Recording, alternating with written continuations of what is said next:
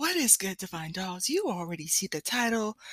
If you want to join me on getting your curly coil, a crown, crown of coils to waist length, then um, yeah, I already mentioned my hair care regimen that I'm doing for the month of February and on onward.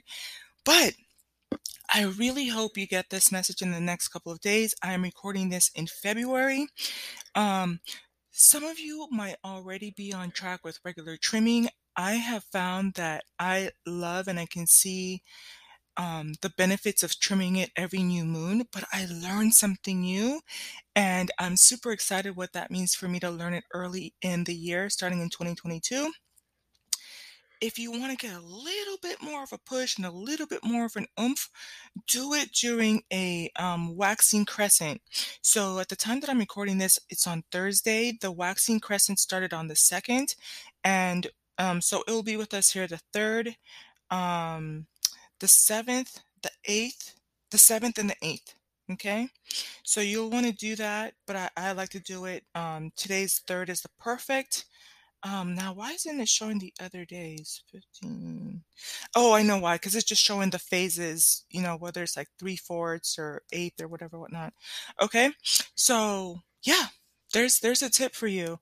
And um, I I looked into the benefits of doing, you know, trimming your hair on the full moons, and I would just stay away from it based on what I know now um, my mom had told me like if you do it on a full moon, you'll get full hair, and if you do it on a new moon, you'll you'll grow it for length.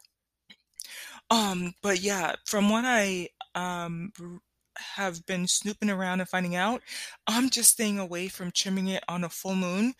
This seems like the most productive time to do it is um during a new moon. But even better, that little extra, you know, alchemy is to trim it um, during a waxing crescent. Now, that being said, um, so I just finished trimming my hair. My hair is so happy, um, and I'm happy with my hair. Um, so f- let's set our, our calendar for March. So for March, we're looking at the new moon is on the 3rd, so that's a Thursday. You can do it on the 3rd. But if you're wanting that little you know, magic, um, then you're looking at the dates of the 7th, the 8th, the 9th, uh, and the 10th. And the 14th and 15th? Oh, no, no, no. Nope, nope, nope. Okay. Because I saw the word waxing and I'm like, why is it so many more in, in March than in, um, no. So um, new moon is on the 3rd, and then the waxing crescent is all the way up until the 10th. Okay, so mark your calendar. Um, some of you, like, I was debating with, between whether to do it today or tomorrow. I love to do anything on Fridays, which is, you know, kind of more for the day of Venus and um, anything having to do with beauty and hair care, beautification stuff. So, um, I'm gonna look at my calendar, but I probably would do it next March on the 4th, which would be um, on a Friday.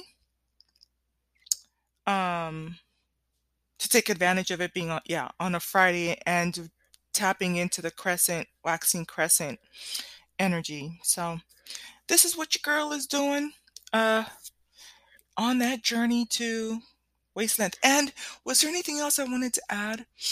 Uh, if, if I need to, I'll come back and add it.